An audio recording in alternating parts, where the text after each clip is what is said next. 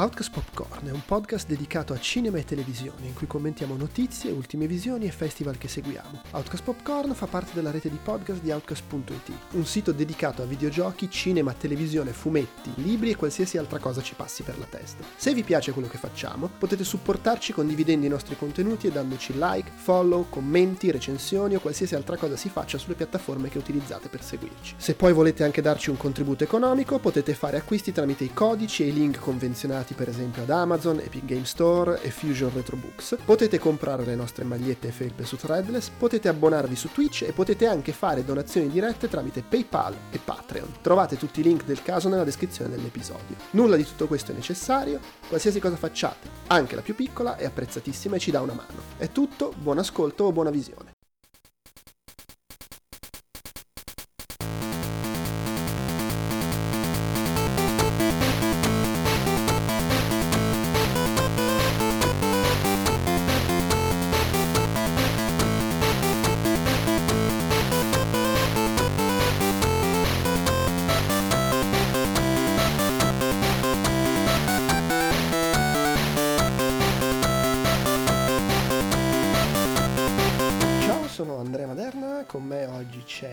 Andrea Peduzzi Buongiorno.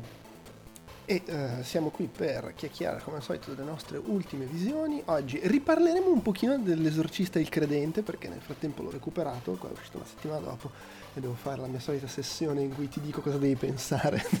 No, no, ma io guardo sul, cioè, se ci sono poche cose su cui ho, ho po- cioè non, non è un problema. non è un problema, vabbè no, ma sì. Eh, purtroppo non c'è Francesco con cui ne avrei chiacchierato volentieri, ma vabbè. Ma lui l'ha visto? Ah, E- sì, l- gli ha fatto cagare. No, sì, l'ha recuperato Gli ho anche lui. scritto un, eh, così mi ha detto 4.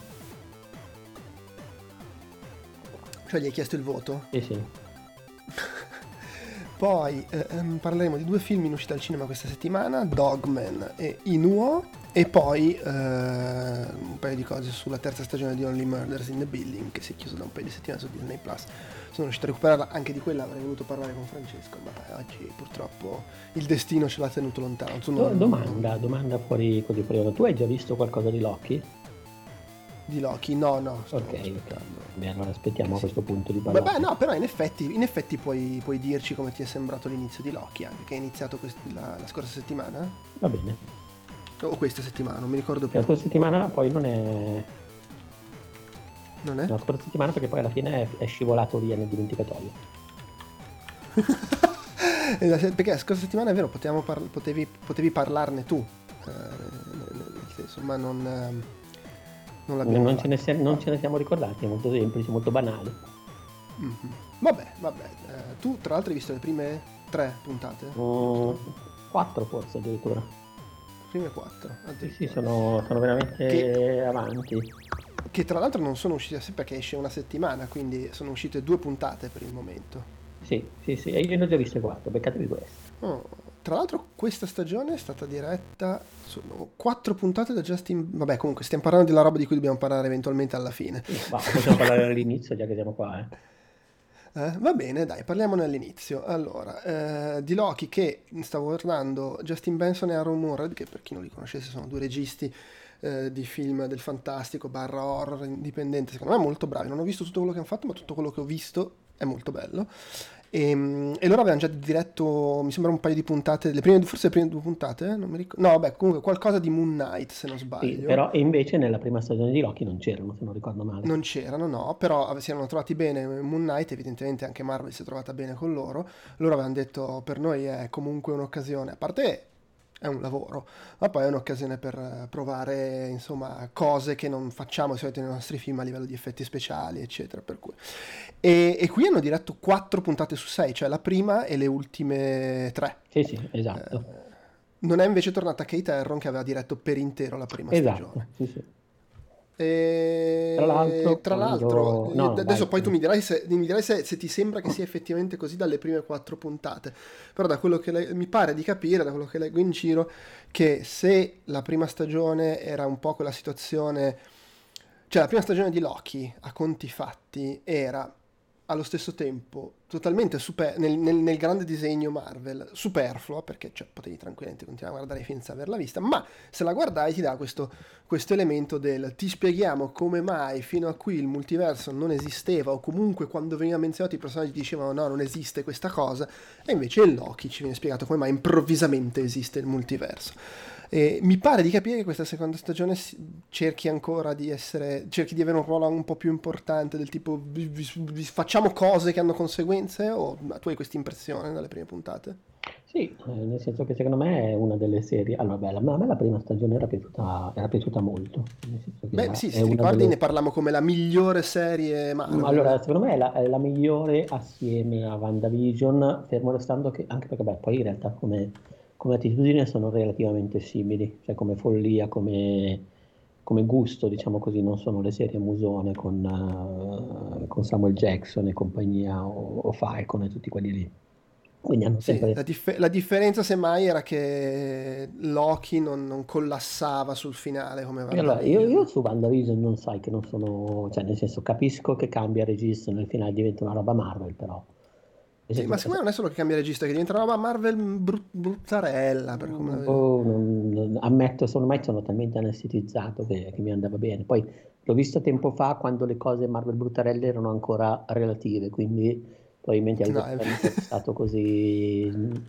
Eh, devo ammettere che ho iniziato molto a patire la fase tutto il mondo Marvel, soprattutto dopo, dopo Endgame. Prima ero proprio ero proprio addentro anche perché non avevo letto i fumetti perché mi arrivava tutto nuovo. Adesso sono un po' in una fase di rottura di coglioni, con tutto che poi, per carità, non ho con l'occhio i coglioni non me li sono rotti, perché secondo me la seconda stagione funziona bene quanto la prima e utilizza più o meno le stesse dinamiche, nel senso che attorno a questo casino spazio-temporale della, della TVA, che è Time Variance uh-huh. Authority, per il quale lavora il personaggio di... Eh, aiutami che ho un problema uh, Owen Wilson. Owen Wilson. Sì, esatto, poi anche Loki. Tra l'altro riprende esattamente verso chiusa la stagione precedente, che tra l'altro se ricordate era quella che di fatto aveva aperto il multiverso, se non ricordo male, perché poi da lì eh, con Spider-Man e tutte le altre cose è iniziata diciamo la, la saga del multiverso. Beh, eh, sì, è quello che ho detto io prima, cioè è dove hanno, di nuovo, non necessario, però comunque hanno detto da adesso esiste il multiverso per questo motivo qua. Sì, sì, che se la sono giocati bene. Tra l'altro... Sì, che poi come dicevamo all'epoca non è che fosse necessario aver visto Loki, per, per, per, tanto voglio dire, vabbè, esiste, nel senso.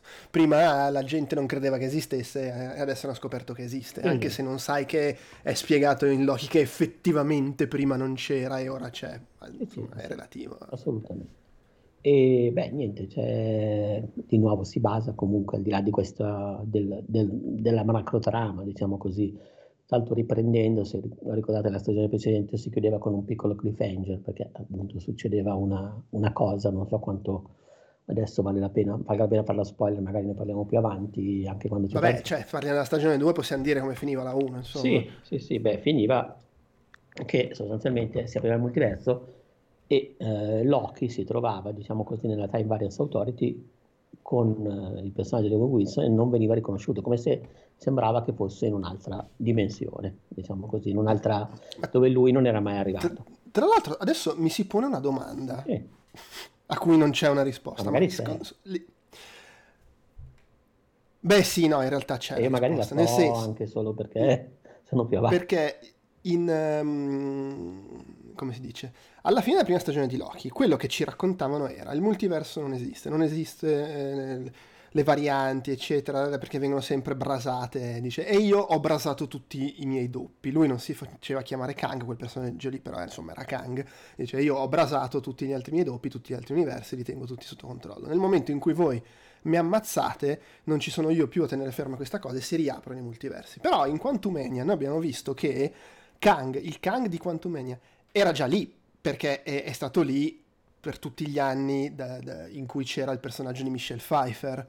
Eh, quindi quando quello di Loki, il, colui che rimane di Loki, era lì che diceva io tengo tutti i Kang sotto controllo, in realtà almeno un Kang esisteva e oltretutto esiste, sì va bene nel, nel, nell'universo quantico, che vi, suppongo sia un altro universo, però c'era, era lì e si faceva gli suoi inciuci con, con Michelle Pfeiffer.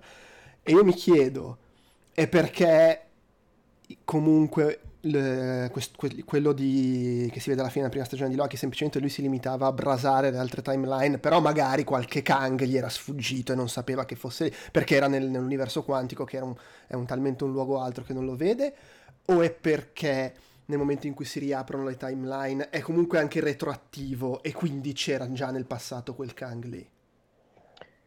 Allora, mm, mm, posso rispondere senza fare spoiler? Sì, se vuoi. Non posso. Non puoi. No, cioè, tu però... hai una risposta sì, che, viene, che nel senso, viene data una spiegazione letteralmente di questa cosa nelle puntate di Loki. Mi sembra, cioè, per quello che ho capito io, mi sembra di sì. Però. O comunque vengono spiegate delle regole che possono giustificare questa cosa. Beh, sì, cioè, giustificare il fatto che alcune cose, diciamo così, erano. Cioè, c'era già stata una, una battaglia okay, per okay, il multiverso, eccetera, eccetera, eccetera, e da lì così. No, eh, ma quello quello lo diceva, c'era stata una battaglia per il multiverso precedente, al termine della quale lui aveva creato la timeline unica. Sì, sì. Il, il mio dubbio è, ma nel creare la timeline unica ti era sfuggito quell'occhi, eh, sfuggito, quel, scusa, quel, quel, Kang che stava nel, nel, nel Quantum Verso, o, o, o, è perché quando si sono riaperte le timeline retroattivamente è apparso quel Kang nel Quantum Verso? Mm, bella domanda, secondo me perché lui è lì da anni, cioè sì, non sì, è che è lì da, da, dopo Loki stagione 1. Re, caspita, retroattivo secondo me. Mm, però attenzione, c'è un fatto effettivamente di quello. Io ammetto non, di non essere parla... così... Cioè, di non aver badato no, no, tutte queste eh, cose. Ma infatti adesso mi è venuta in mente un'altra cosa. In realtà Loki, si svol... la prima stagione di Loki, allora, si svolge fuori dal tempo. Però come eventi sono nel passato, perché lui finisce lì subito dopo il primo Avengers. Sì. Quindi quando lui fa quella cosa di aprire il multiverso, può anche essere accaduto, che ne so, ben prima di Infinity War, ben prima di Quantumania, e quindi ci sono dei Kang in giro a causa di quello che è successo lì. Sì, può darsi. Cioè, pre-snap, per dire. Sì, sì. Vabbè, vabbè. Ammetto che non sono convintissimo, ma proprio perché sono, faccio fatica a contestualizzare tutta la roba. Ammetto anche che mentre magari con altre serie mi sto lì a fare tutte le pippe così, cioè io la mia, la mia posizione con Marvel e in particolare con le robe multiversali è mi fido di tutto, non mi faccio troppe domande. No, certo, ma non lo, dico, non lo dico per fare le pulci, è semplicemente io quando guardo la roba io mi bevo quello che mi dicono. Eh, ah, ok, è così. Eh, però poi magari quando se ne chiacchiera mi viene la curiosità, ma questa cosa com'è che funziona? Che no. è, veramente, è letteralmente un dubbio che mi pongo solo quando ne chiacchieriamo. Cioè, okay, mentre guardo il film non è che mi faccio la sega mentale. No, io non me lo pongo praticamente, non me lo pongo praticamente mai.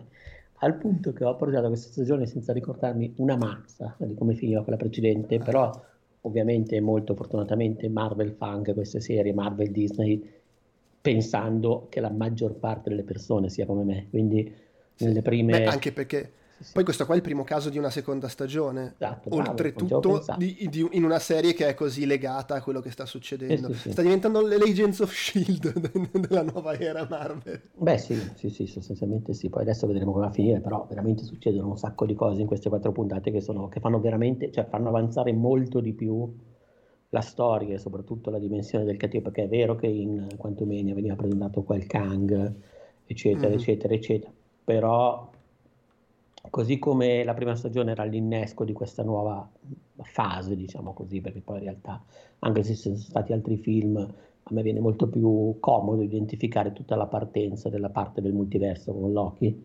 Eh, questa manda avanti tantissimo anche le cose più dei film Marvel che si sono visti al cinema, tra l'altro, per cui ho anche la sensazione che, queste, che, che stiano proprio deputando alla televisione molto più, molta più responsabilità. Mm. Perché veramente, cioè, nel senso, l'ultimo Marvel qual è stato? No, non Quantumania, giusto? Guardiani della Galassia, che però era un discorso a sé, per certi versi. Sì. Quantumania faceva vedere un po' di cose, ma non, secondo me non era decisivo quanto queste quattro puntate di Loki, ad esempio. Addirittura. Beh, sì, perché comunque viene, si, si entra di nuovo nel merito di Kang, succedono cose, eccetera, eccetera, eccetera, però diciamo che eh, soprattutto lato in possessione del cattivo di questa, questa saga, diciamo così, è, è, è, è molto più decisiva. Ok, ma, ti, ma, tipo quando è che è uscita la, la prima stagione di Loki? Due anni fa? Un anno e mezzo fa, vediamo. Allora, eh... nel luglio del 2001 si era conclusa. Si era conclusa a luglio del 2000? Sì, sì, sì. Del 2000? E, e, e, e 21? 21 sì. Okay. E questione di tempo, per il resto è anche una serie che sparla molto di spazio-tempo, quindi viene facile. Ok, perché in effetti, eh, come si dice, No Way Home è a inizio 2021 e Multiverse of Madness è del 2020, cioè di fatto di, le robe del multiverso, la prima è stata Spider-Man e poi Loki sì. quindi. Eh, quindi sì, è iniziato lì. Le, um, tutte le cose che ci sono state prima sono, sono state più un disimpegno. Beh, allora, sai cosa? Eh, se vai a vedere Shang-Chi, secondo me c'è, il, eh, c'è, più il fatto che introducono gli anelli, che probabilmente sarà una roba che verrà usata nel, nel, nelle mega battaglie. Mi, da, mi hanno dato questa idea ma per il resto era più, cioè WandaVision l'unico effetto che ha è che prepara Doctor Strange, eh, Falcon e Winter Soldier l'unico effetto che ha è che prepara il nuovo film di Capitan America che deve uscire. Gli Eterni non, non, non so cosa debba preparare. le, le, robe del multiverso sono da, da, da Spider-Man in poi e, e Spider-Man e Loki sono più o meno sì, sì. lì, diciamo. Vabbè, comunque, allora, eh, com'è? Ti sembra quindi all'altezza della prima stagione, divertente? Sì, sì, sì, sì, mi è piaciuto, mi sono divertito di nuovo, poi a parte tutto il discorso multiversale, secondo me è poi una serie che dava il meglio nei duetti, nelle... cioè funzionava molto bene per l'affiatamento tra i vari personaggi. E qui abbiamo di nuovo la situazione tra Loki e Owen Will, il personaggio di Owen Wilson ehm, che funziona bene. Nel frattempo, nella stagione precedente aveva costruito tutto il rapporto anche tra Loki e uh, come si dice il, uh, il, personaggio di Sofia Di Martino, Silvi, che è una mm-hmm. Loki pure lei ovviamente, quindi funzionava bene anche quella cosa qui. E nel frattempo qui poi vengono introdotte due variabili, nel senso che il, um, come si dice, il personaggio di, fammi, non mi ricordo il nome, Ravonna, esatto, Ravonna fu, uh-huh. viene introdotto anche lei in un duetto con un altro personaggio che è Miss Minutes, che era il cartone animato che fungeva da tutorial sì. nella prima stagione, che qui, che tra l'altro viene doppiato, se non ricordo male, da, in originale Tara Strong, sì. che qui ha un ruolo molto molto più forte, o perlomeno nelle prime puntate, e a sua volta costruisce un duetto lei con, eh, con Ravonna, per cui funziona sempre su questo, su questo giochetto delle, delle, coppie che possono scoppiare, diciamo così.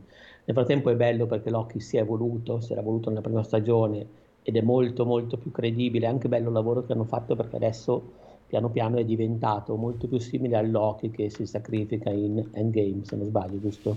Uh-huh. All'inizio, sì. quando fa quel, diventa quel Loki di buono, positivo. Per cui è anche in, uh, interessante questa roba lì. Poi ci sono delle cose che in realtà ho letto su Wikipedia, ma che ovviamente non sapevo.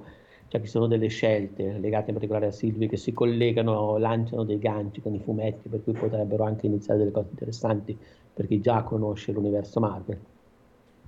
Però in generale ecco, mi, mi sono divertito. C'è, eh, ecco, c'è anche il personaggio interpretato da Kei Yui Kwan, non so come l'ho pronunciato. Sì, Vabbè, più o meno ci siamo. Ok, incredibile. Cioè, vado peggio sull'inglese.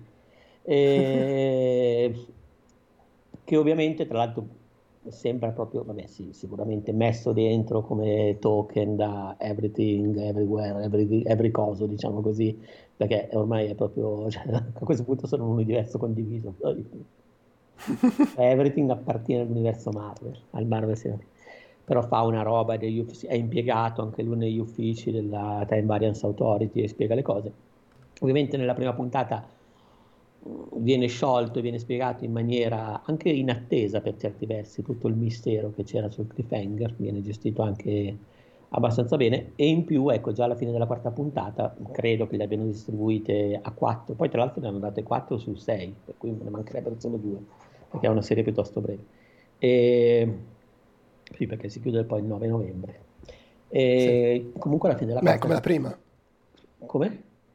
come la prima? sì sì sì eh, ho capito prima.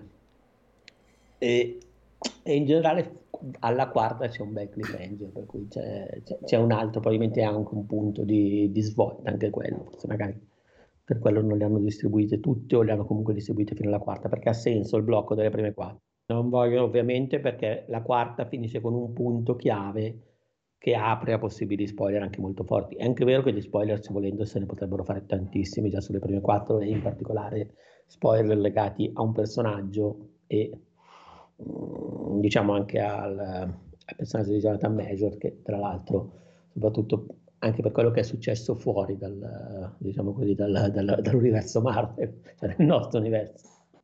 Però ne, cioè magari ne parliamo anche quando l'ha vista Francesco e magari quando siamo in pari, così possiamo andare proprio liberi. Però a me, però a me è piaciuta, mi è piaciuta molto, ha, l'ho trovata interessante, mi è piaciuta anche la messa in scena. Sembra, sembra la cosa più figa dell'universo del televisivo Marvel ed è, per quanto mi riguarda, più interessante di molti film. Eh, passiamo all'esorcista, il credente, che ne hai parlato tu la scorsa settimana e volevo, come si dice, volevo riparlarne io, magari facendo anche qualche spoiler.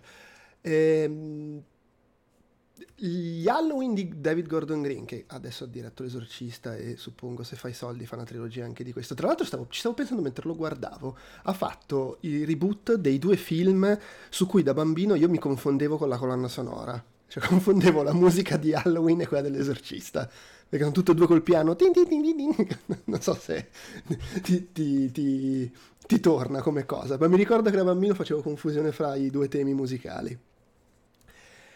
E secondo me i suoi Halloween hanno delle belle idee, delle belle intenzioni e non sempre però riesce a farle funzionare come si deve, ma complessivamente mi sono piaciuti i suoi film, penso per questo motivo, perché trovo che non faccia troppi danni a livello di messa in scena e faccia anche delle cose carine.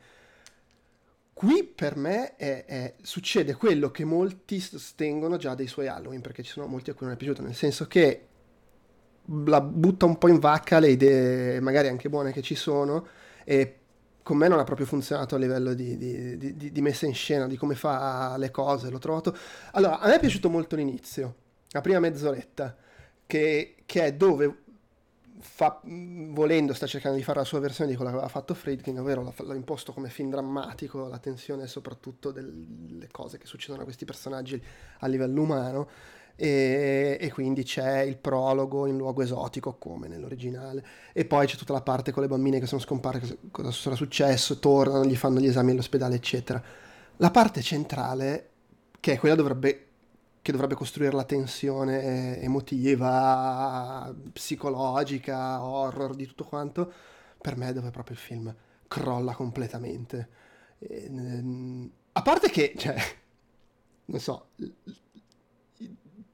dove dovresti magari approfondirmi un po'. Cioè, secondo me, nella parte centrale di sto film puoi fare due cose. O ti concentri su fare l'horror, e quindi fai tutte le scene con le due bambine che fanno le robe strane, magari ammazza un po' di gente, stile slasher. Oppure se vuoi fare una roba un po' più, non so, tra virgolette, ricercata, ti concentri sul lato psicologico, mi racconti un po' i personaggi, mi ci fai affezionare. Invece qui la parte centrale pare l'Ocean's Eleven de- degli esorcismi. È tutta concentrata sull'andare in giro a raccogliere i membri della squadra di esorcisti per, per, per unirli e c'è anche quel momento Mm, quando sono in chiesa, che sono tutti assieme, che manca solo che sia il rallentatore. E lo, cioè, boh, ma veramente tirato fuori dal film la, la, parte centrale. E a quel punto poi la mezz'ora finale con l'esorcismo, che oltretutto ho trovato francamente un po' piatta, senza gran, granché mm, soluzioni interessanti, non, non, uh, non mi ha detto molto. E, oltretutto, cioè, io volevo chiedere, ma tu l'uso di come si chiama la, l'attrice del film originale? Eh, aiutami. Ehm, Ellen Burstyn. A te è piaciuto l'uso del suo personaggio? Per nulla. Eh, cioè, è completamente superfluo. inutile, sciupato, un, uh, cioè veramente un cameo, non so come dire, ma cameo come non serve. Cioè, è lì solo veramente perché ce l'hanno mettere. Non è paragonabile a Jamie Lee Curtis. Ma per niente. Anche perché non c'è nell'esorcismo finale. C'è solo in questa scena in cui oltretutto è completamente rincoglionita, cioè arriva lì dopo aver detto io non sono un esorcista, non so fare gli esorcismi, non ho mai fatto niente del genere, cosa fa? Va a cercare la bambina e si mette a recitarle le preghiere, convinta che serva, ma sei scema? Ma come cazzo ti viene in mente? Infatti fa una fine, ma veramente osceno il suo uso, una roba tristissima. Ehm, e, e, e in generale, non lo so, mi sembra che... Eh, a parte appunto, cioè qui anche le idee tipo l'uso di Ellen Burstyn non sono necessariamente molto azzeccate, però secondo me ci sono delle idee interessanti, il fatto di avere due bambine eh, con due famiglie così opposte, cioè banale se vuoi, però le famiglie opposte, quella molto religiosa e quella invece col padre che uh, ha abbandonato la, la, la, il suo credo. L'idea di mettere assieme uh, più credenze per provare a, a condurre questo esorcismo, anche il fatto che alla fine l'esorcismo piano piano sta avanzando, ma poi sul, mh, mm, commettono degli errori e le cose vanno un po' in vacca.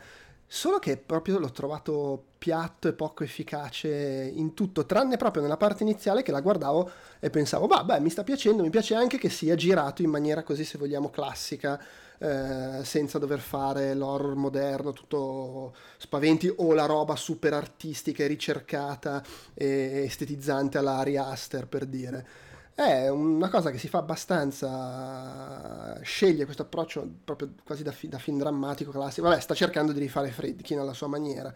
E lì secondo me funziona abbastanza. Poi però cioè, la parte centrale di nuovo ripeto l'Ocean's Eleven degli esorcismi ma proprio lasciato mm, a metà fra il non me ne frega niente e il anche un po' ridicolo.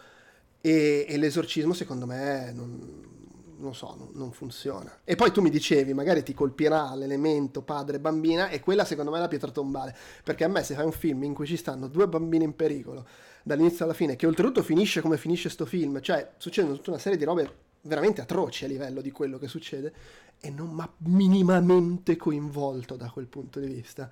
E se non riesci a coinvolgermi con un film che racconta sta roba, secondo me... Poi è anche personale, ma un po' sei tu, non sono io perché io sono veramente vittima facile di un racconto di questo tipo ultimamente.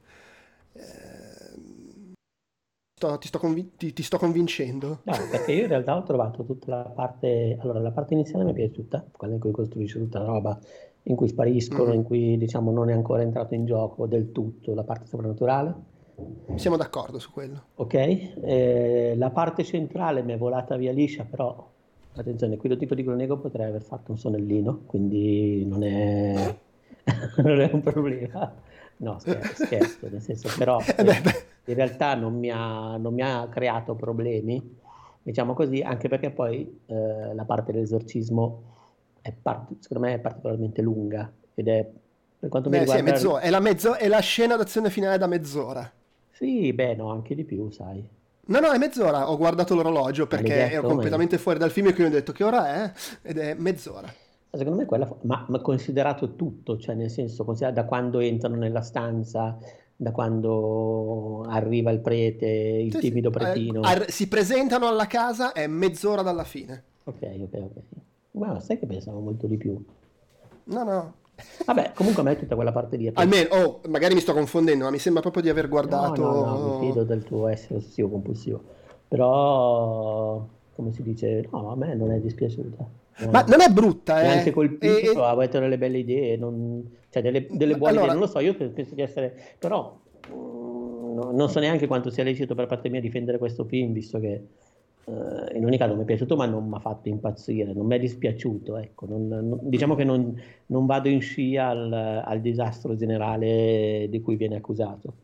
Sai cosa? Allora, da un lato dici, ti stai misurando con un capolavoro è ovvio che pigli gli schiaffi. No, ma io di quello poi eh. mi sono sbattuto relativamente perché non mi... No, ma infatti, anche, anche, perché allora vale per forza anche con gli Halloween, e invece io con gli Halloween sono stato più generoso, eh, perché comunque anche gli Halloween di Green, per quanto mi siano piaciuti, non sono... Ma ti faccio un esempio, a me questo è piaciuto più del terzo Halloween. Ok, Beh, il terzo Halloween eh, è... Non lo so, io lì ci ho trovato robe più... Inter... Qua di nuovo, sai cosa? Mi ha fatto venire in mente adesso che ci penso anche il Doctor Strange 2, l'esorcismo finale, nel senso che ci sono delle idee carine, il fumo, quelle robe là, però poi alla fine secondo me non, non, non le ho trovate incisive in come, in come vengono usate. E... Però veramente a me ha ammazzato la parte centrale, perché proprio non serve, un... cioè è veramente una roba fra l'inutile e il ridicolo, mentre lì secondo me dove avresti dovuto farmi crescere la tensione per quello che succede. Invece, boh, non me ne fregava veramente un cazzo di quello che mi stava mostrando. Oltretutto, secondo, cioè, è chiaramente una scelta, però secondo me è un po' un errore. mi fai l'es- il film L'esorcista con due bambine possedute. Ma in realtà è palese che c'è una protagonista, e la sua famiglia è protagonista, e l'altra è semi-accessoria, perché non sappiamo nulla degli altri se non che la famiglia è molto religiosa. Non che la bambina di colore venga approfondita poi così tanto, ma qualcosina in più ti viene detto su di lei, sul passato, la famiglia. L'altra si vede appena e quindi poi anche alla fine, boh, cioè hai fatto due bambine ma è come se fosse una e l'altra sta lì appiccicata, tipo un brufolone grosso sulla schiena. Non, non lo so, mi è sembrato proprio gestito male da questo punto di vista.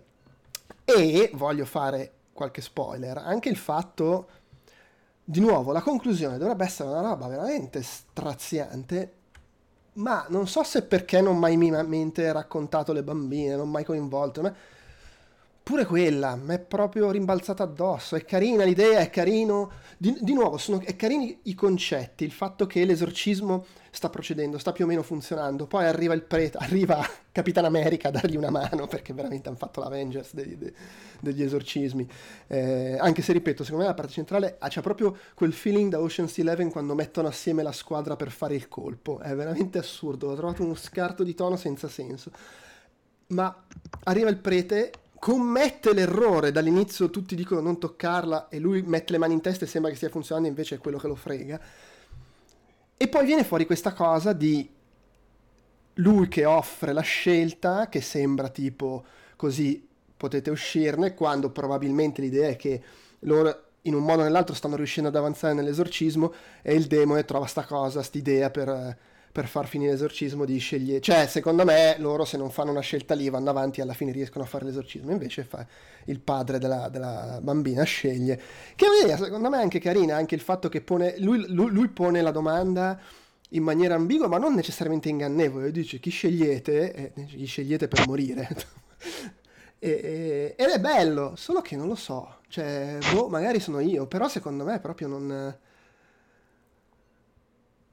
non, magari è solo perché mi aveva mosciato la parte centrale, ma a me tutta quella parte lì poi dell'esorcismo apprezzo a freddo le, le, scelte che fa, ma non poi come si sviluppano su schermo. Mi ha lasciato proprio super freddo anche da quel punto di vista.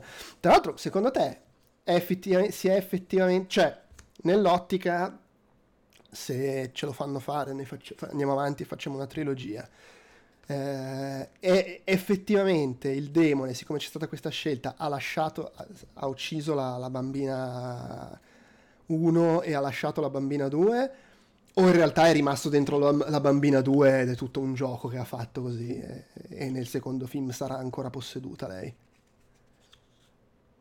Mm, non ci ho ovviamente minimamente pensato e non ne ho la minima idea.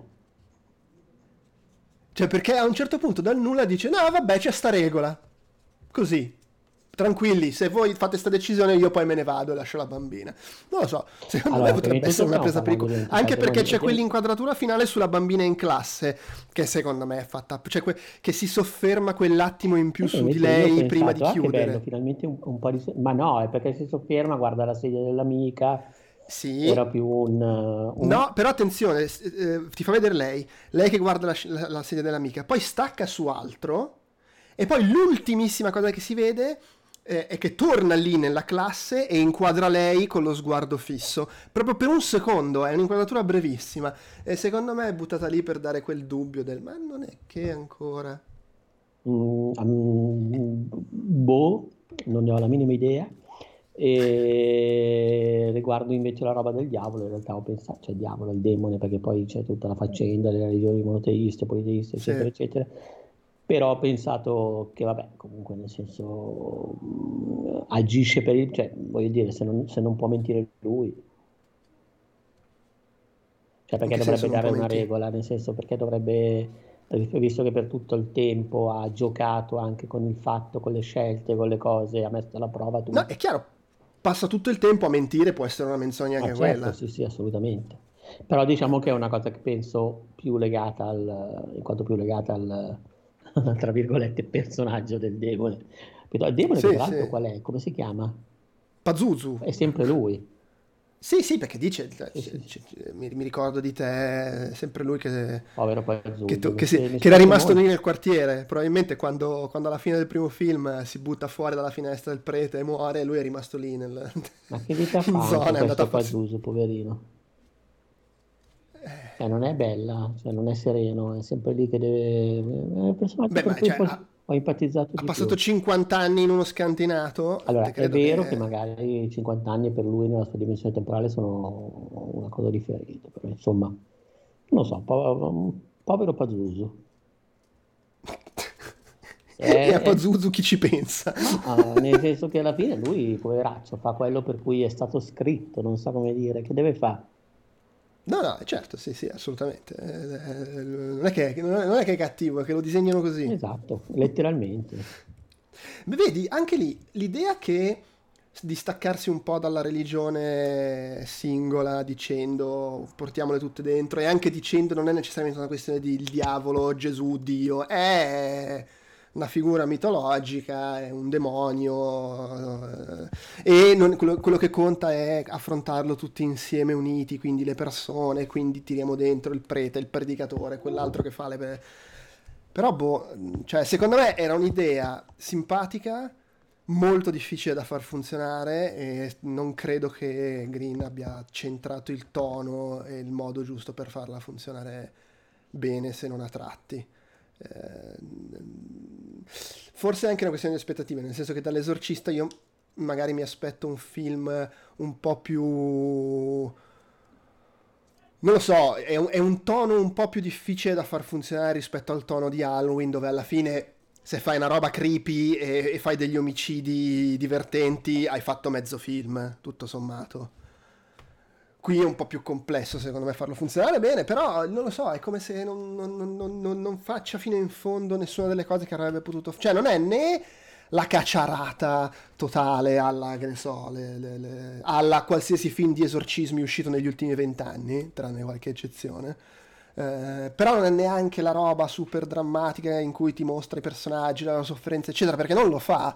E a me è veramente stato sul cazzo la parte centrale in cui, in cui fa, fa la squadra e, e sembra gli Expendables che si preparano al combat. Sembra la puntata delle team, mancava la musichetta pa, pa, pa, quando montano la roba per l'esorcismo. Sarebbe stata bella a quel punto.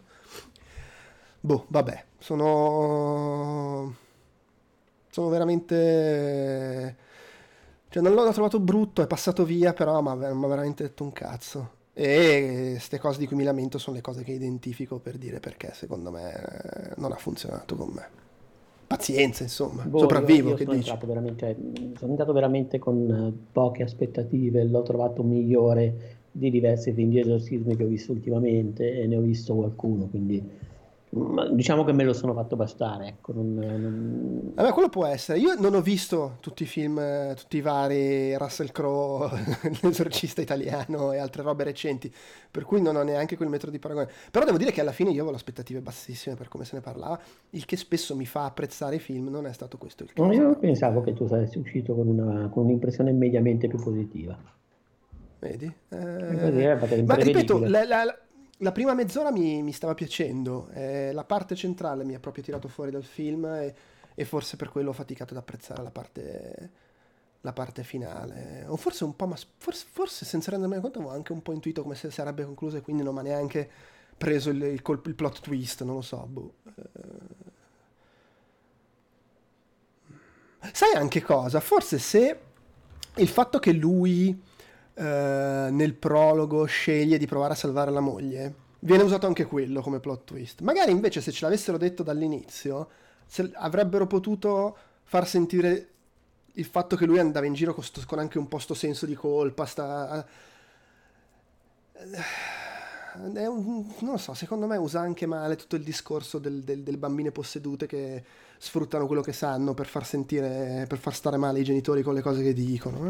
Eh, boh, vabbè, magari l'ho preso male io. Va bene, No, dai, beh, allora, que- tu, nel senso, voglio dire, non mi sembra che...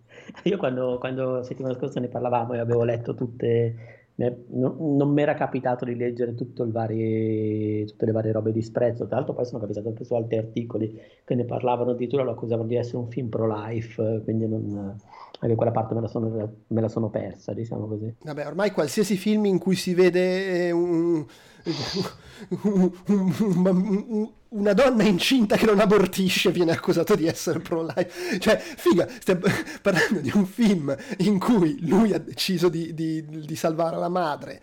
Eh, cosa c'è di pro-life? Non lo so. In che momento viene detto? Che ho letto Twitter, recensioni, così tutto quanto, cui veniva anche accusato di questo. Per, perché grazie al fatto no, no, che non, lei... non sono riuscito a capire come mai, eh. voglio dire, sono, sono messo quanto te. Cioè... Eh... Boh. Non, non, non, riesco a capire. Vabbè. Ah, perché non abortisce, dai, nel senso, se una donna in genere deve abortire. Eh, ma cioè, per sbaglio, nel senso, lui, lui dice salvate lei che se ne frega del bambino. Eh, eh, eh doveva, doveva, sparare, per... doveva, sparare, entrambi. Nel senso, voglio dire, pro-life magari vuol dire anche... Perché anche il destino è pro-life. Lui ha provato a salvare la moglie e la moglie è morta ed è sopravvissuta la figlia. Sì, sì, Quindi sì, è pro-life. No, ma è pro-life, ma non è perché non muoiono tutti, cioè voglio dire pro-life, se, se, se è pro-dead, se, se, non muore, se, se avessero sterminato tutti quanti. Doveva sparare alla moglie mentre era incinta. Suppongo, boh. Vabbè, ok. Oh, ti sto riportando solo le cose che ho letto, non è che non, sì, non, sì, non sì, me ne no, faccio. per carità. Per carità, per carità, assolutamente. Vabbè, vabbè, dai, basta, fine. Andiamo avanti, andiamo avanti. Eh, allora, questa settimana esce al cinema eh, Dogman, che non è il film di... era di Matteo Garrone, quello italiano che si chiamava Dogman. Sì, sì. Ok, no. Eh, è il nuovo film di Luc Besson, attenzione, che non è come, mm, come si dice... Uh, uno dice Luke Besson, Dogman, si aspetta magari una roba di supereroi con uno, l'uomo cane letteralmente. No, non è, non è quello. Eh, che cos'è? È, è, un po' difficile da raccontare senza entrare troppo nei dettagli. È la, mm, diciamo, è questa storia di...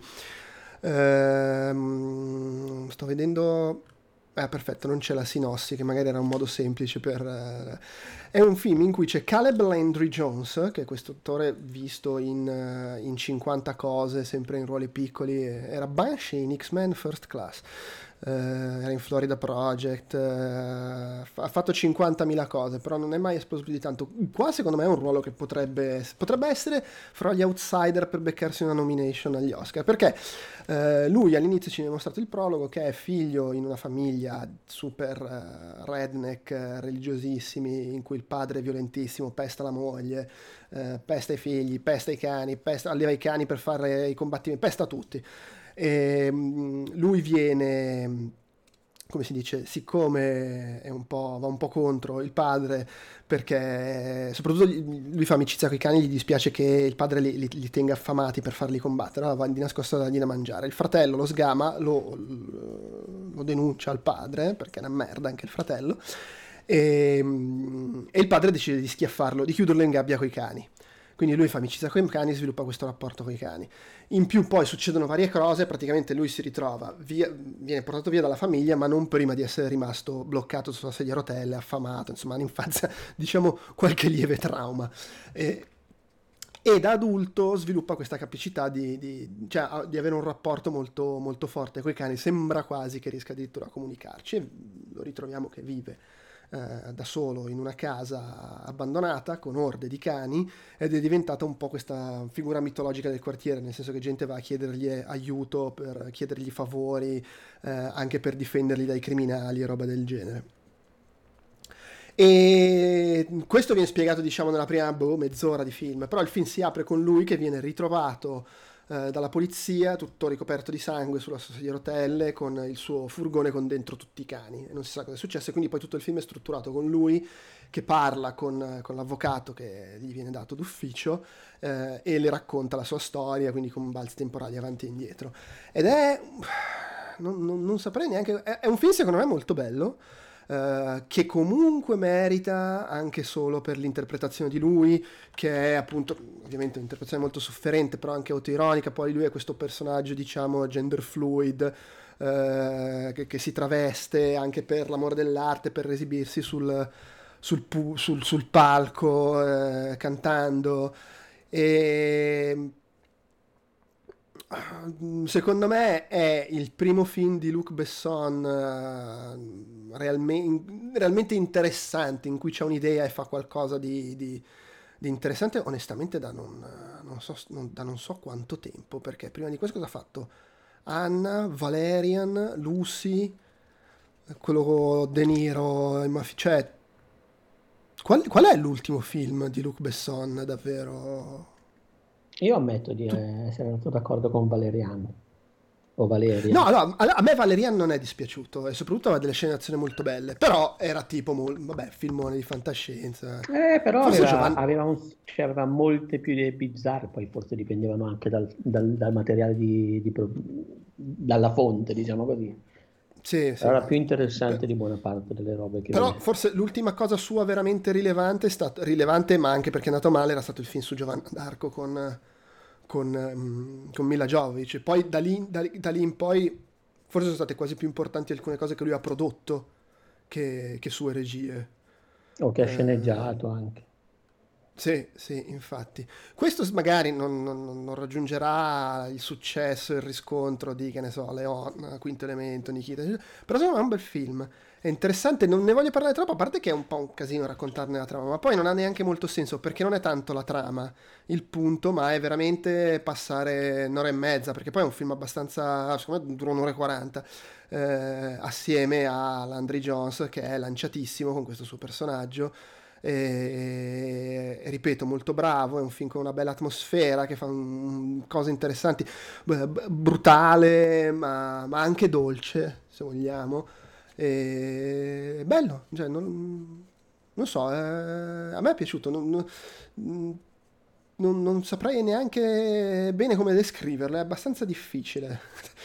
e, è, è, comunque veramente un one man show, cioè è tutto lui è lui che racconta, è lui che interpreta, è lui che fa le, le, le sue vicende e, e, secondo me merita anche solo per quello. Poi vabbè, comunque parla alla maniera Besson di tematiche sempre attuali, perché di, di maltrattamenti in famiglia, violenza domestica, eh, difficoltà a inserirsi, c'è un po' se vogliamo la, pole- la, la poetica del diverso, quella della, alla alla Tim Burton o alla Guglielmo del Toro, anche se non, senza scivolare nella maniera letterale in cui la fanno loro con i mostri e, le, le, le, le, mani a, un, a, a unghia o, o la, il mostro della laguna nera, eccetera.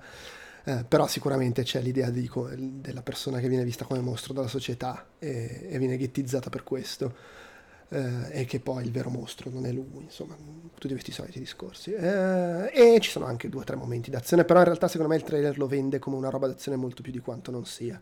Eh, è, è, molto, è molto relativa la parte d'azione. C'è una scena verso la fine in cui si conclude lo sviluppo del racconto che c'è un po' di azione che è fatta bene ma non è assolutamente il cuore, il cuore del film non so bello per assurdo sembra quasi una storia di origini, nel senso sembra le, le origini di un antieroe su cui potrebbero fare 3-4 film in cui lui va in giro a, a risolvere ingiustizie, cosa che sarebbe forse un po' un tradimento di com'è effettivamente il film um, di partenza, però secondo me potrebbe tranquillamente accadere.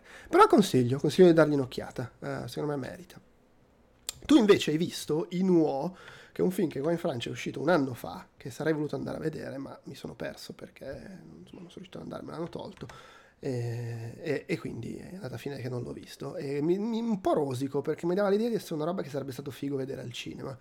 Ma guarda, lo dico anch'io perché non l'ho ancora visto al cinema, nel senso che finora l'ho visto in una versione screener, che vabbè, per comunque da avercene, per carità non era, non era male, però ammetto che una visione cinematografica lo merita. È il uh, nuovo film diretto da Masaki Yuasa, l'ho pronunciato decentemente? Non lo so, sulle pronunce giapponesi non, non mi sento, però insomma, okay, Masaki Yuasa mi, sem- mi sembra fatto... credibile. Sì, sì, sì, è il regista che ha fatto, secondo me è uno dei più interessanti, nel senso che non della nuova, perché poi in realtà non è più giovanissimo neanche lui, è giovane, se, se lavorasse in Italia sarebbe un regista emergente, intendiamoci lo diciamo in Giappone. Beh, certo, ha, 58 anni. Esatto, però in Giappone ormai ha già la sua storia, anche perché poi lui ha iniziato a lavorare, se non sbaglio, in... Eh, oddio, forse Trigger, fammi ricordare, però comunque ha lavorato nello studio assieme a... Mm, insomma, ha una lunghissima carriera alle spalle, per cui... Però diciamo che... Ha iniziato lavorando in Ajado Animation Works facendo però poi dove è andato? Sei sulla pagina di Wikipedia. Ma pensa, pensa a te, è fantastico. Pensa che lo studio, la prima cosa che ha fatto questo studio era The Real Ghostbusters. Cioè la serie tv basata oh, sul ma film. Dai, ah, non, non serie... sapevo che tra l'altro fosse stata gestita in Giappone. Era una serie di produzione americana, ma in outsourcing Facevano a studio giapponese. Come? Facevano qualcosa in outsourcing probabilmente. Sì, sì, no, no, no, le, la produzione era americana, però in realtà era fatto in outsourcing da, non so se in, tu, in, in toto o solo una parte del lavoro da questo studio giapponese, che vabbè, in realtà non era la prima, cioè lo studio giapponese è stato fondato nel 78, questo era l'86, avevano già fatto ovviamente delle cose, ma che non hanno fatto un cazzo per nove anni. Eh, però sì, eh, no, lui non so su cosa abbia iniziato, comunque ha iniziato in, in questo studio qua, però diciamo le, le sue prime cose secondo Wikipedia il suo primo lavoro significativo è nel 90 sulla serie Chibi Maruko-chan. Sì, sto guardando sulla pagina. Crayon Shin-chan lo conosco, è quello disegnato tutto strano col bambino. Non l'ho mai letto o guardato, però è una roba su cui sono capitato.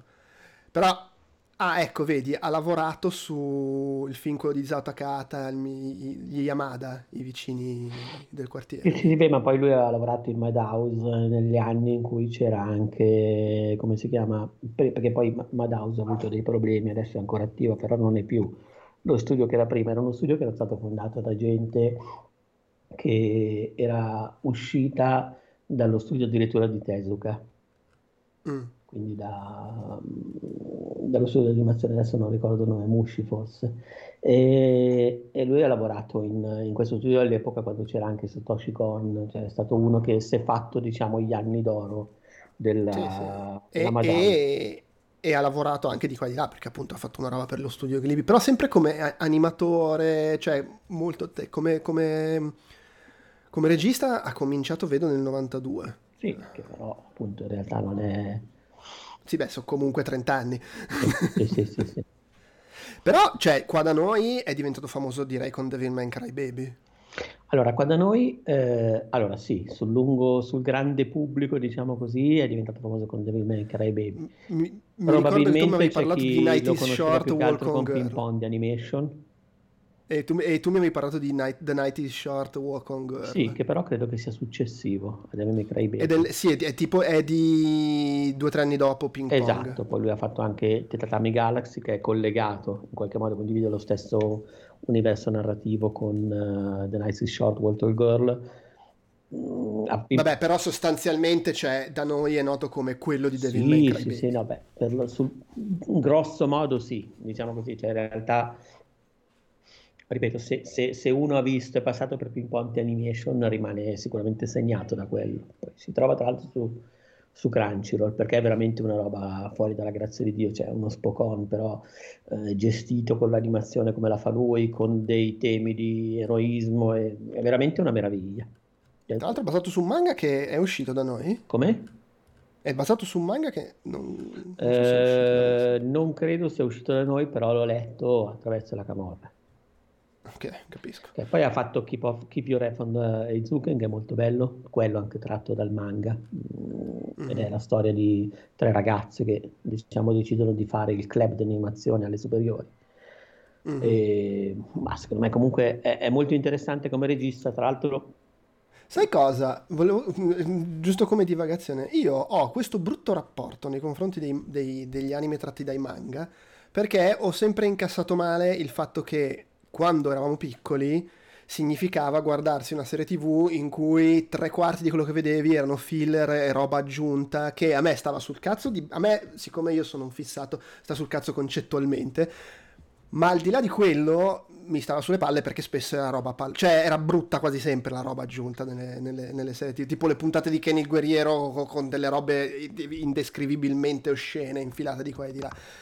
Mi pare di vedere che però quando fanno, cioè vedo molte serie tv recenti tratti dai manga che sono invece breve, tipo una dozzina di puntate, quindi suppongo con meno tutto questo discorso di filler e di roba infilata per, per far durare la, la, serie, la, serie, anni in televisione. È una mia lettura sbagliata?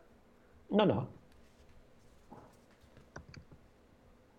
Nel senso che è, è corretta, diciamo così, nella misura in cui come si dice, per alcune serie c'è ancora, tra l'altro per Naruto, per One Piece, per, di solito per gli shonen di lungo corso, però per una serie come chiaro, sì. Eizuken la situazione è un po' diversa, perché comunque è un manga impostato diversamente, più breve e mm-hmm. più costruita come quelli che potevano essere gli OAVI, gli originali metal video degli anni 2000. Ok, sì, ecco, infatti quelli in, gen- in genere li preferivo gli OAVI, ma per- anche perché poi, cioè, nel senso, io Massimo sono sostenitore del fatto che se fai un adattamento puoi cambiare quello che ti pare, non me ne frega niente. Il problema vero era che spesso nelle serie TV allungavano inserendo roba oggettivamente brutta, spesso anche disegnata peggio rispetto magari alle puntate che seguivano il fumetto. e chiaramente negli OAVI questo succedeva meno, la produzione era un po' più di alto livello, eccetera. Eh, vabbè, comunque, divagazioni a parte, in UO. Allora, però ci sono mi senti? Scusami, ma c'è, senti, c'è avvicinato in... Uh... Allora, in nuovo è molto bello perché è praticamente un, uh, un, è un'opera tratta da... Aspetta che avevo la pagina sotto. Ok, eh, il suo ultimo film è uscito nel uh, 2021 in originale, è passato a Venezia nel 2020, è stato passato a Venezia 70 edizione, al Golden Globe nel 2022 ed è mm. parte praticamente da un adattamento basato su un racconto scritto da uno scrittore che si chiama Hideo Furukawa, che è uno scrittore molto famoso in Giappone, il quale ha tradotto un po' qualche anno fa il romanzo epico Eike Monogatari, quindi ha fatto questa mm. traduzione, dopodiché da questa traduzione, quindi dal rom- e dal romanzo stesso ovviamente, però ha collaborato anche lo stesso Furukawa, sempre Scensaru, che è lo studio fondato da Yuasa, ma del quale non è più direttore, se non ricordo male, pur lavorandoci ovviamente. Eh, comunque hanno fatto nel 2016 una serie già basata su quest'opera, dopodiché l'autore dell'opera ha scritto uno spin-off, cioè praticamente scritto come se qualcuno scrivesse lo spin-off della Bibbia, non so, non so spiegarmi, o eh, del, del Gilgamesh forse sarebbe più, più, coerente, comunque con lo stile, così ha scritto una, una parte, diciamo una non proprio uno spin-off. Vabbè, come quando fanno tipo oggi, che ne so, escono libri che raccontano cose su, di personaggi che stanno, che ne so, nell'Odissea. Sì, sì. R- riletture di questo, di quel personaggio minore dell'Odissea, per dire, o dell'Iliade. Che, ci sono robe del genere, no? Cioè, è quel tipo di roba lì? Uh, sì, sì, sì, letteralmente quella roba lì. Però, diciamo appunto, okay. fatta in, uh, in, questo, in, questo, in questi termini, diciamo così. Vabbè, comunque è la storia praticamente di mm, due persone, cioè di due ragazzi. Mi senti? Ok, è la storia di due personaggi sostanzialmente, di un, un, un musicista che si occupa di, uh, di suonare il... oddio, non mi viene il nome dello strumento nello specifico, il biwa, un suonatore di biwa, e un eh, ragazzo figlio di un gruppo di danza di teatro, il gruppo teatro del teatro Sakuraku, che era un tipo di teatro antesignano del teatro no, diciamo così, e questi due ragazzi nella Kyoto del uh, periodo Muromachi, che è un periodo che va dal 1300 a circa il 1500, diciamo così, eh, fanno amicizia perché sono tutti due outsider, perché appunto il musicista è rimasto cieco a causa di un incidente da bambino quest'altro ragazzo è deforme, ha delle deformità, però sa ballare benissimo, si, si esercita da solo, così tutto quanto, mettono assieme un, un gruppo, sostanzialmente una band, e eh, in qualche modo riscuotono un grandissimo successo arrivando persino diciamo, a coinvolgere anche il, l'imperatore. Allora, uh, è interessante perché praticamente è una storia che parla di questi due personaggi che in qualche modo hanno il loro passato, ma che però raccoglie, visto che poi loro mettono in scena delle opere, raccontano altre storie, tantissime altre opere della mitologia giapponese, lo fanno molto molto bene. Contemporaneamente parla anche di evoluzione dello spettacolo, perché il modo in cui loro fanno questo sound, questa musica, è, come si dice, um, è anacronistico deliberatamente, perché loro partono dalla tradizione, però poi mettono in scena spettacoli che di fatto potrebbero essere paragonati a delle opere rock contemporanee, ma senza mai esagerare, cioè non è mai troppo poco, cioè non, non è mai completamente irrealistico, diciamo così, non è che hanno l'elettricità e hanno tutta una serie di cose, tutto viene realizzato con quelle che sono le dinamiche, probabilmente la tra virgolette tecnologia dell'epoca, per cui usano le ombre cinesi piuttosto che le silhouette, eccetera, eccetera, eccetera, semplicemente fanno delle cose che sono eh, spettacolari quanto quelle attuali. Okay? E ovviamente raccontano, raccontano, altre storie e il racconto, proprio la riflessione sulla mitologia sulla narrazione è alla base, diciamo, di, di questo film, perché loro, oltre a raccontare le altre storie eh, di altre persone, evolvono attraverso il racconto. In particolare il personaggio di Inuo, che è il ballerino ed è il personaggio che dà il titolo al film, è, diciamo, la, la sua deformità nasce da una maledizione, e vabbè, senza fare troppi spoiler, però ogni volta che lui racconta una storia nuova e lui ha la possibilità di sentire storie nuove dagli spiriti, gente, soldati morti sui campi di battaglia, gente che ha storie e mitologie da raccontare, eh, riesce a sistemare una parte del suo corpo cioè guarisce da una parte, per esempio all'inizio magari non ha una gamba, dopo che racconta e fa un'esibizione nella quale racconta una storia nuova, la gamba gli ricresce e lui fino, fino alla fine migliora. Questa cosa è una dinamica che eh, tra l'altro vi, troviamo anche in, uh, in Osamu Tezuka, in Dodoro, non so se l'hai mai letto, se hai visto l'animazione. Non mi pare. Beh, no. c'è il protagonista di Dodoro che è esattamente la stessa cosa, nel senso che il padre... No, no, no, aspetta, Dodoro è quello di Tezuka? Sì. Sì, sì, ho, ho, l'ho letto, non, non, mi ricordo, forse Beh, praticamente c'è il personaggio principale, il protagonista, che dopo ogni, eh, come si dice, dopo ogni volta che sconfigge un demone, dopo essere stato deforme, guadagna una parte del corpo, magari all'inizio è completamente deforme, poi appunto ha la gamba di legno, gli cresce, è, è la stessa meccanica, cioè di un bambino abbandonato e maledetto, quasi sempre per, a causa del padre che ha in qualche modo sacrificato il figlio a causa di un desiderio personale. Tra l'altro, di nuovo, in Dororo il padre lo fa per avere la fertilità nei propri campi, tipo il re pescatore di Re Artù, eh, mentre qui invece lo fa per avere successo come musicista. È praticamente la stessa storia. Alla base probabilmente, perché non ne sono sicuro al 100%, c'è comunque il mito di Ruko, che è la divinità, del sole, la divinità solare giapponese che era stata data alla nascita dei formi, qui probabilmente c'è una cosa più antica. Però anche questa volontà di, di ripetere, di lavorare su una storia così nota, soprattutto nota a chi va a vedere il film, perché io immagino che un giapponese che va a vedere il film questa storia la conosca sia magari per folklore tipico, sia perché è già passato da, dall'elaborazione di Tezuka.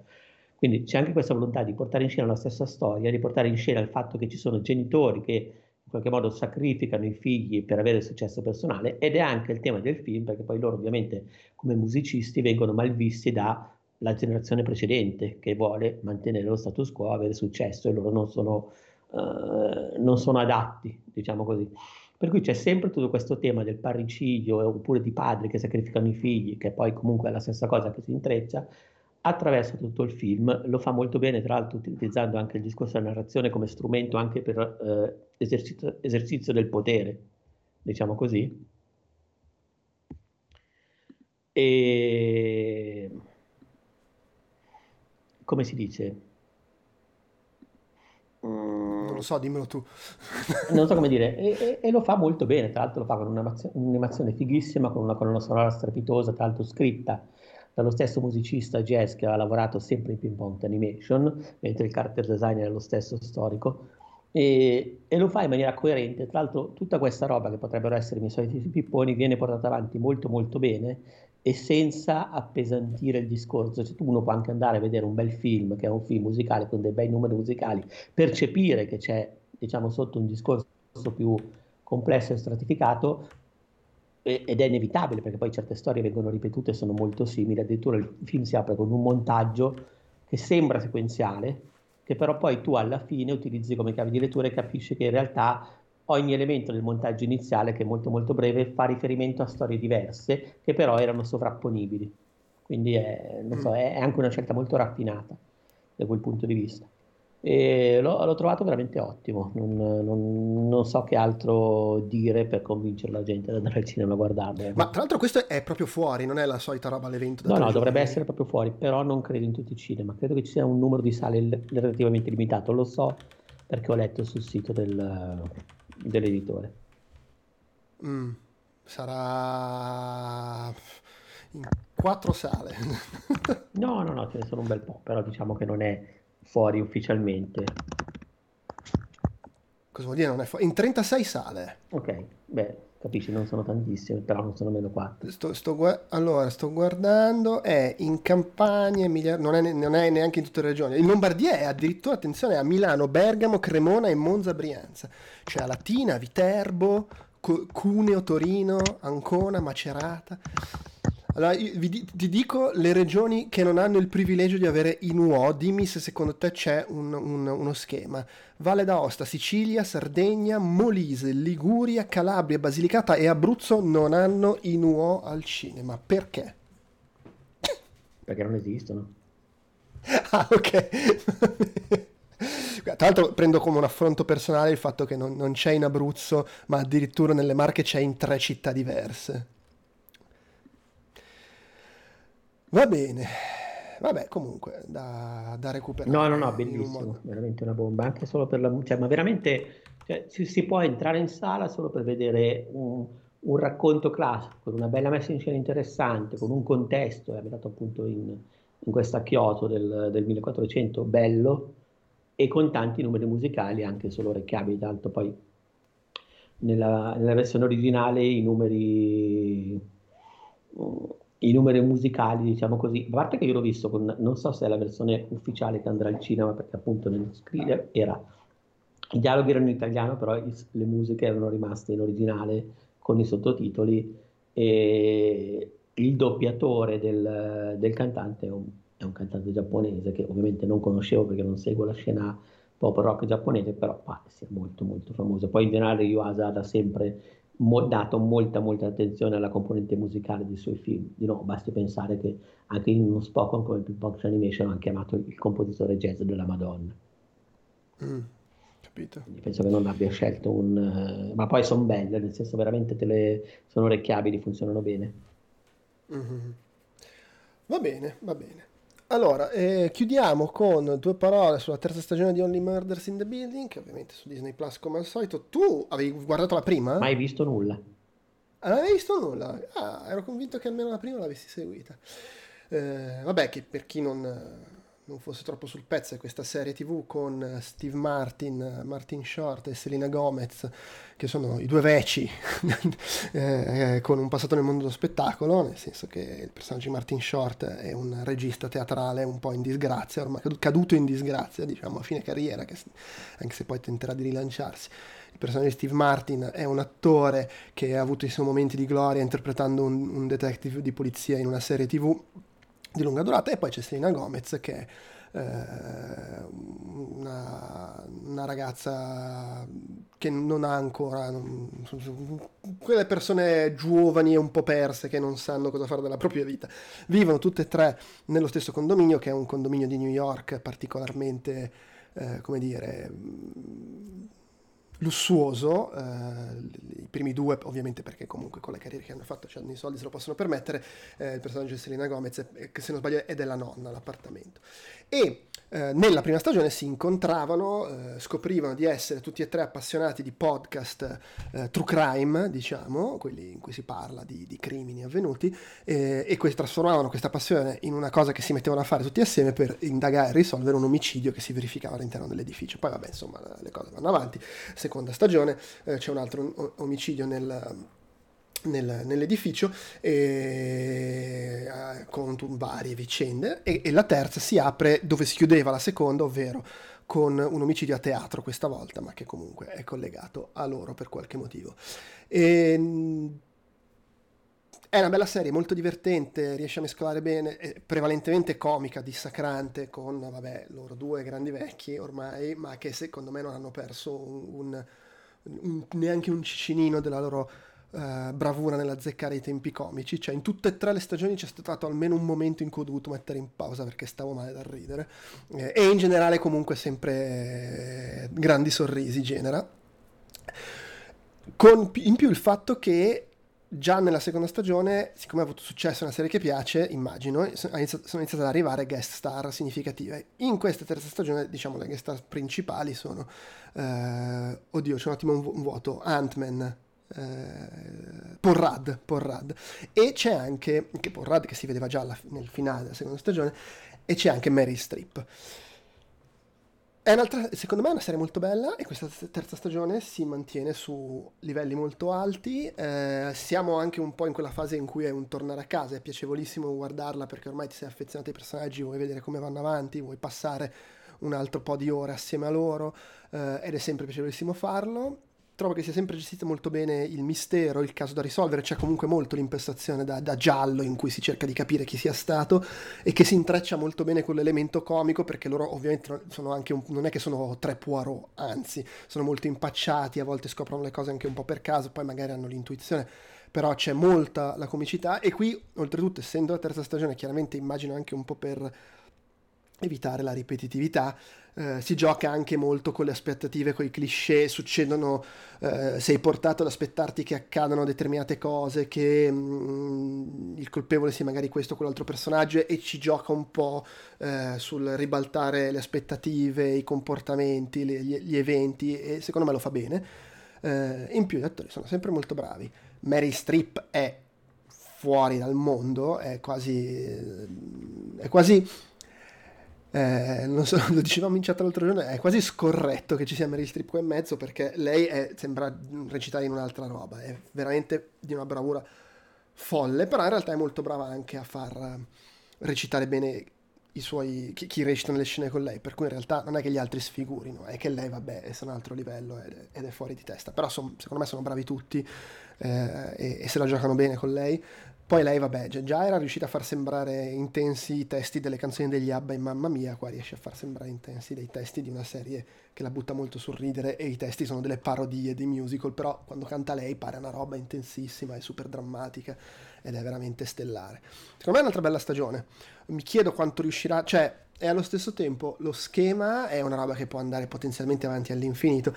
Mi chiedo però quanto riuscirà ad andare avanti senza diventare senza perdere di mordente. Secondo me qui ancora non l'ha perso, funziona quindi sono aspetto con, con, gusto quando arriverà la quarta stagione che è già stata eh, confermata e insomma vedremo. Però no, assolutamente uno, consiglio di recuperarlo a chi magari non l'avesse ancora seguita, sta su Disney Plus. E due, senza dubbio, la terza stagione è, all- è all'altezza delle, delle prime due. Fine. Quindi anche tu, Andrea, recupera Only Murders in the Building. Sì, Poi, non, eh, non, eh, in realtà per il tipo di serie che è, uno si aspetterebbe che fosse una roba con puntate super brevi da 20-30 minuti. Eh, siamo più verso i 40, non, non, non, si sfocia mai nell'ora, tipo altre robe super logorroiche, però non sono brevissime come magari uno penserebbe. Però vabbè. Ok, direi che, che abbiamo concluso per oggi. Sì. Torniamo la, la, prossima settimana, in, che è tra l'altro la settimana in cui, attenzione, esce Killers of the Flower Moon, il, il nuovo film di Martin Scorsese. E, e qua, tra l'altro, attenzione, mm, io l'ho visto, non, cioè sto aspettando la risposta, non mi è chiaro se posso parlarne. Vabbè, cioè dopo che esce ne puoi parlare. No, no, no, dopo che esce sì. Adesso non so se posso, posso dire che è bellissimo. Vabbè, ma eh, sì, non so se sono uscite le recensioni, ma comunque i pareri social di chi l'ha visto sono usciti, quindi suppongo che e è posso dire è veramente una bomba, uno dei suoi capolavori. Dei suoi capolavori sì, addirittura? Sì, sì, secondo me questo è, è monumentale.